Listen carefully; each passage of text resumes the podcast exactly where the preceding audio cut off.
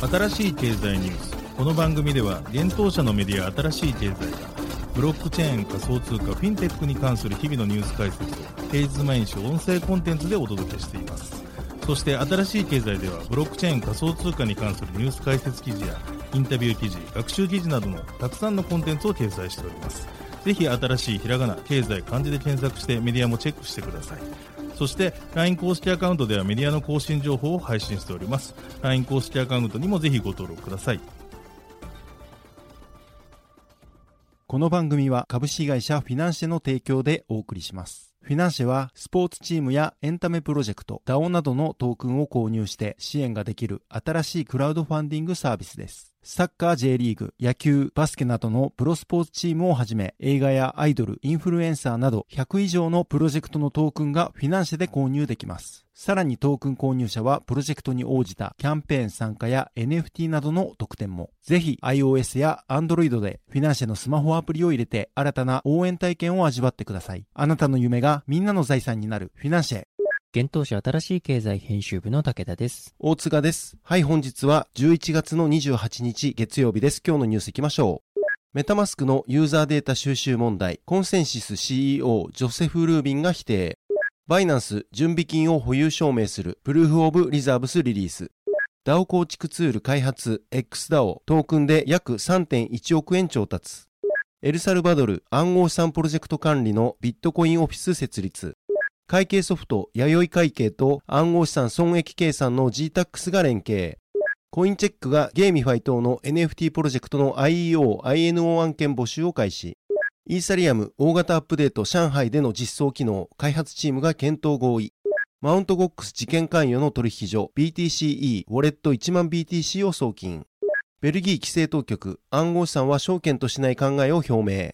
一つ目のニュースはメタマスクのユーザーデータ収集を CEO 否定というニュースです。 Web3 ウォレットのメタマスクがユーザーデータを収集開始したという見方に対し、同ウォレット開発元コンセンシスの創設者兼 CEO のジョセフ・ルービン氏が11月26日に自身のツイッターで否定をし、その理由について言及しました。先週23日、コンセンシスは同社のプライバシーポリシーを変更し、ユーザーがメタマスクの RPC プロバイダーとしてデフォルト設定されているインフラを使用した場合、ユーザーのウォレットアドレスと IP アドレスを収集する旨の明記を追加しました。なお、インフラについてもコンセンシスが開発元であり、サードパーティー製の RPC や独自のイーサリアムノードを設定している場合については、その対象外であると記載されています。これに対し、ユーザー開発者らはコンセンシスの今回の対応が本来の Web3 の思想に反するとして批判。これをきっかけに他のウォレットなどへ乗り換える表明をする動きも SNS 等で多く見られました。今回の言及でルービン氏は第一に、メタマスクは IP アドレスを収集しない。コンセンシスはメタマスクを操作しておらず、メタマスクはユーザーが自分のデバイスで操作すると否定をしています。同氏は RPC リモートプロシージャーコールであるインフラはメタマスクまたはそれを使用する他のソフトウェア製品からリクエストを受け、それに対して回答を返すとし、メタマスクのようなウォレットからのリクエストを処理するためにインフラはリクエストを送信するデバイスの IP アドレスとブロックチェーンアドレスを知る必要があると述べています。そしてブロックチェーンアドレスはリクエストの一部であるため必要、 IP アドレスはレスポンスを要求者にルーティングするために必要であり、これらは Web インフラの仕組みとして極めて標準的なものと解説を行っています。またルービン氏は、エンドユーザーは不満に思うかもしれないが、あらゆる種類の Web3 アプリは RPC プロバイダーを使用しており、プロバイダーもユーザーにサービスを提供するためにこれらのデータを必要としているとし、そのことが結果 Web3 アプリでは RPC の代替となるものがなく、ユーザーの分散化を求めるには RPC も分散化、他の RPC の利用をすることが方向性として挙げられたと説明をしています。これについて24日にコンセンシスもメタマスクとインフラの運用方法について以前と変更がないとし、今回のプライバシーポリシー変更が RPC 設定を変更できるメタマスクの仕組みをユーザーに教育することやデータ収集方法をより詳細に説明することが目的だったと述べており、透明性を提供するための行動であったとブログ記事で釈明を行っています。ルービン氏は、コンセンシスはインターネット製品やウェブサービスからユーザーが不適切に搾取されないようにするために設立されたとコメントしているほか、取得したユーザーデータをコンセンシスは収益化に利用しないとも話しています。そして今回の騒動において、仕組みが複雑であったことにより、ホームチームによるプライバシーポリシーの更新内容の文言が曖昧になり、混乱を引き起こしたかもしれないとルービン氏は謝罪をしています。続いてのニュースは、バイナンスがプルーフ・オブ・リザーブスリリースというニュースです。大手暗号資産取引所バイナンスがプルーフ・オブ・リザーブスのリリースを11月25日に発表しました。このシステムは文字通り準備金の証明を行うことが目的で、バイナンスが全ユーザーからの預かり資産に対して1対1以上の準備金を保有していることの証明を行うためのものだといいます。プルーフ・オブ・リザーブス POR のリリース段階では、ビットコインの保有証明から開始されています。今後はイーサリアム・イーサ、テザー USDT、US ドルコイン USDC、バイナンス US ドル BUSD、バイナンスコイン BNB などの暗号資産やネットワークについてもサポート追加される予定ということです。また今回の発表ではバイナンスが保有するビットコインの準備金保有状況も公開されています。11月22日世界協定時23時59分時点において顧客の純残高が 575,742.4228BTC であるのに対しオンチェーンリザーブで 582,485.9302BTC の資産が確保されておりビットコインに対する資金の保有割合は 101% であることが報告されています。POR の今後の計画としては2週間以内にビットコイン以外の暗号資産を追加するほか同システムについて第三者機関から監査人を関与させるといいます。また POR に随形スナークを実装するとのことでこれによりプライバシーと堅牢性を向上させて各ユーザーの総純残高がマイナスでないことを証明するということです。なお JK スナークとはゼロ知識証明の技術を用いたプライバシー保護技術のことです。なおプルーフ・オブ・リザーブスのリリースには大手暗号資産取引所 FTX の経営破綻が背景にあります。バイナンスの CEO である CG ことチャンポンジオ氏は FTX 騒動の際に全ての暗号資産取引所が準備金の証明を行う必要があると主張。同氏は銀行が準備金を優等資に回し運営を行うが暗号資産取引所はそれをすべきではないと述べ近くバイナンスが準備金を証明し完全な透明性を示すことを明かしています。そしてその後にバイナンスが保有する資産の一部であるビットコイン、イーサリアム、バイナンス US ドル、バイナンスコイン、テザー、US ドルコインのウォレットアドレス及び残高を公開していました。続いてのニュースいきます。XDAO が約 3.1 億円調達というニュースです。マルチチェーンに DAO を構築するためのツールを開発する XDAO が230万ドル、日本円にすると約 3.1 億円のシードラウンドをクローズしたことを11月26日に発表しました。今回のトークンラウンドに参加した投資家はパノニーグループ、ハローテロス、クリプトグローバル UTD、ドゥイファイラボ、グリズリーキャピタリックスなどです。また、後援バッカーズのブロックチェーンは BNB チェーン、ポリゴン、アスターネットワーク、ニアプロトコル、トロンなどです。XDAO が開発する DAO 作成ツールではユーザーが DAO に暗号資産を預けたり投票に参加したり DAO を運営する DeFi プロトコルと直接対話することなどができるといいます。また XDAO は自社ツールを活用した将来的な DAO 事例としてベンチャー投資、ヘッジファンド、ゲームギルドおよび NFT ファンドなどを挙げています。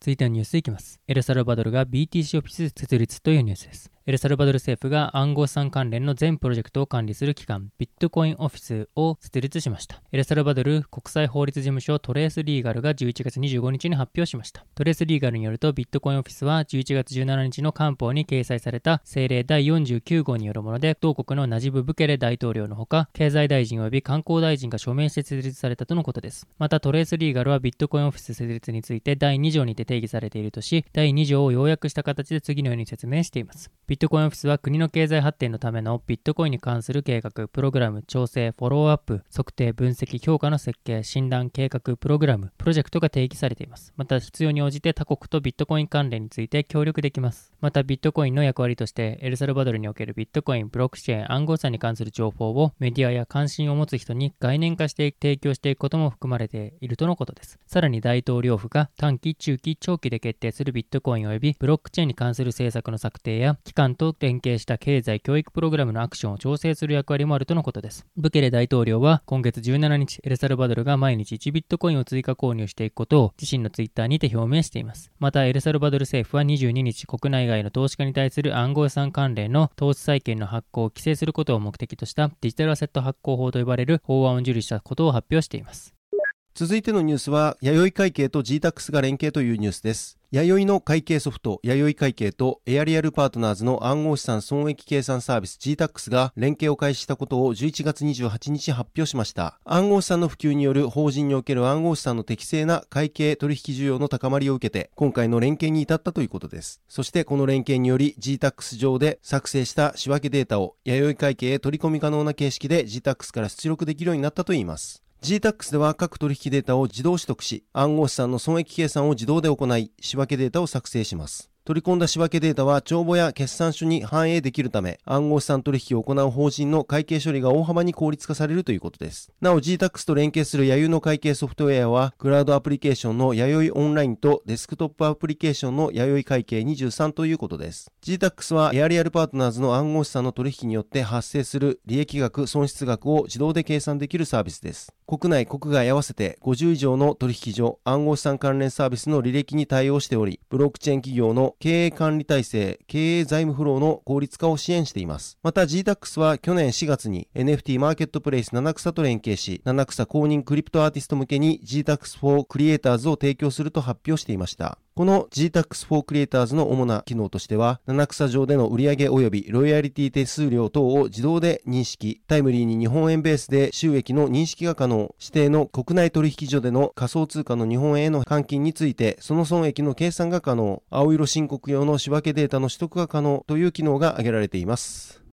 続いてのニュースはコインチェックが IEO、INO 案件の募集開始というニュースです。国内暗号資産取引所コインチェックがゲーミファイ領域のプロジェクトにおいて IEO 及び NFT の一時販売を検討中のパートナー事業者募集開始を11月28日に発表しました。プロジェクトのトークンを暗号資産取引所に上場させるイニシャルエクスチェンジオファリング IEO に加え NFT の販売による収益をユーザーやコミュニティに還元するイニシャル NFT オファリング INO 案件に取り組みたい事業者を募るということです。対象となるのはイーサリアムまたはポリゴンチェーンを活用し、ゲーミファイやプレイトゥーアーン等のプロジェクトを運営または検討している事業者、もしくは NFT の一時販売や IEO を検討している事業者を対象にするといいます。コインチェックはパートナー事業者に対して同社ユーザーへアプローチが可能な NFT 取引プラットフォーム、コインチェック NFT ベータ版による NFT の発行と流通を支援するといいます。なおコインチェックには2022年9月末現在で約174万口座、預かり資産2794億円のユーザーがいるということです。発表によると今回のパートナー事業者募集の申し込み期限は2023年3月31日までで、応募フォームより申し込みが可能ということです。コインチェックはこの取り組みにより日本初のゲーミファイ領域の NFT プロジェクトの IEO、INO の事例を作り、ゲーミファイ領域の活性化と新たなビジネスモデルの創出を目指すということです。なおコインチェックでは国内初の IEO 事例となったハッシュパレットのパレットトークンを昨年7月に上場させています。またコインチェックでは NFT 事業やファントークン発行プラットフォームフィナンシェを展開するフィナンシェと IEO による資金調達に向けた契約を昨年11月に締結し、現在フィナンシェトークンの IEO 実現を目指しています。続いてのニュースは上海に実装される機能が検討合意というニュースです。イーサリアム財団の JavaScript 開発チームがメインネット大型アップグレード上海で実装する新たな機能について11月24日検討合意しました。なお上海は9月に実施されたマージ後初の大型アップグレードとなります。今回検討合意されたのはコミュニティによって提案されたイーサリアム改善提案 EIP のうち8つの提案です。中心となる EIP4844 はプロダクトシャーディングとも呼ばれており、イーサリアムのノードが一時的にオフチェーンデータにアクセス可能にする技術を実装するものです。これによりネットワークスループットが向上し、トランザクション料金の削減やスケーラビリティが大幅に改善し、レイヤー2ネットワークがより低コストでトランザクションを発行可能になることが期待されています。また上海アップグレードで注目されているのはビーコンチェーン POS のチェーンにステーキングされたイーサやステーキング報酬の引き出しのロックを解除する EIP4895 です。この機能追加にはハードフォークを伴う大型のアップグレードが必要であることが分かっています。またその他に検討合意された提案にはイーサリアムバーチャルマシーンに関するアップグレードとなる EIP3540、EIP3670、EIP4200、EIP4570、EIP5450 のほか安全性とビーコンチェーンとの相互作用強化の EIP2537 があります。なお、上海アップグレードは2023年中に行われることが分かっていますが、正確な日程は今のところ決定しておらず、イーサリアム財団によると、先日行われたマージ後6ヶ月から1年の間に行われる予定であるといいます。また、上海アップグレードにあたり、各 EIP のテストを行うシャンドンのテストネットは10月18日にすでに公開されています。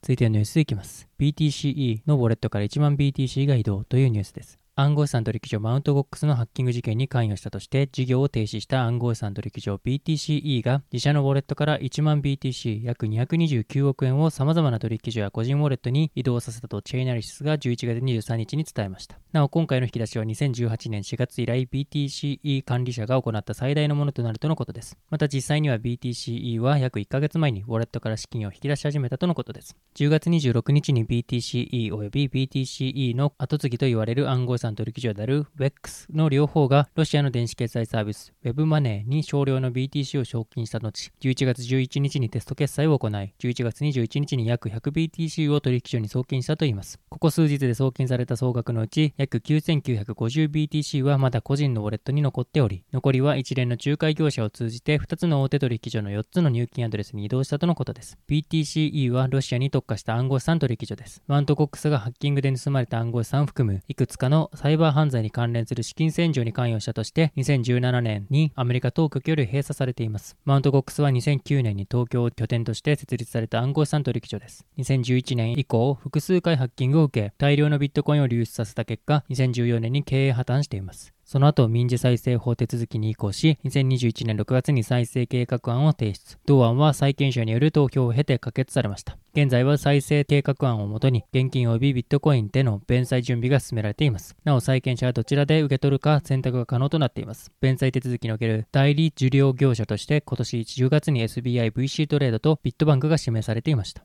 続いてはニュースいきます。ベルギーの金融規制当局 FSMA がビットコインやイーサリアム、その他同様の暗号資産に関して証券や投資商品とみなさない考えを11月22日に発表しました。なお、その対象は一般向けに提供される暗号資産に適用されるとのことです。発表によれば、ビットコインやイーサのようにコンピューターコードによって作成され発行者がいない場合は、原則として目論見書規則、目論見書及びミーフィットの行動規範は適用されないとしています。なお、ミーフィットとは金融商品市場指令の略称で、欧州連合の金融資本市場の包括的な規制を指します。ただし、規制当局はこれら暗号資産に支払いまたは交換機能がある場合は、それら商品に関連する特定のサービスを提供する人に他の規制が適用される場合があるとしています。また、 FMSA は暗号資産の分類行使に関する一連のガイドラインを提供するために段階的な計画も発表しています。その中で FMSA はその計画がテクノロジーに関して中立であることを強調しており、証券、金融商品または投資商品としての資格は使用されているテクノロジーに依存しないと説明しています。また、将来の規制変更を反映するために計画を更新する用意があると付け加えています。これは今年10月に欧州理事会にて暗号資産市場規制法案 MiCA が可決となり、立法化が進んでいることを受けての考えと思われます。MiCA は EU の暗号資産サービスプロバイダーに向けて包括的な暗号資産市場規制を示す法案です。2020年9月に原案が提出され、その後いくつかの要件を追加し、2022年6月に欧州理事会にて暫定合意に達しました。現在立法化が進められており、10月10日の欧州議会での承認を経て、早ければ2024年初頭に法律として制定されます。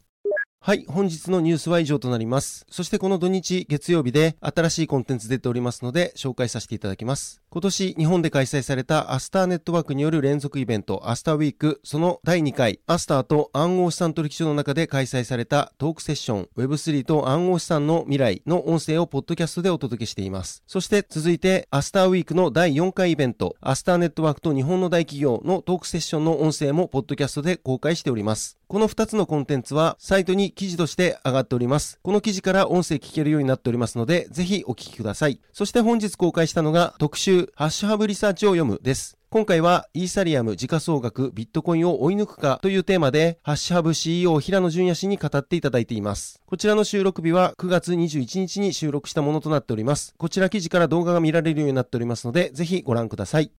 はい、このように私たち新しい経済編集部ではブロックチェーン暗号資産に関するニュースを平日毎日ラジオで配信をしております。本日ご紹介したニュースコンテンツなどはすべてサイトの方に上がっております。ぜひサイトの方も見に来てください。新しいひらがな経済漢字で検索して見に来ていただければと思います。それでは本日はありがとうございました。ありがとうございました。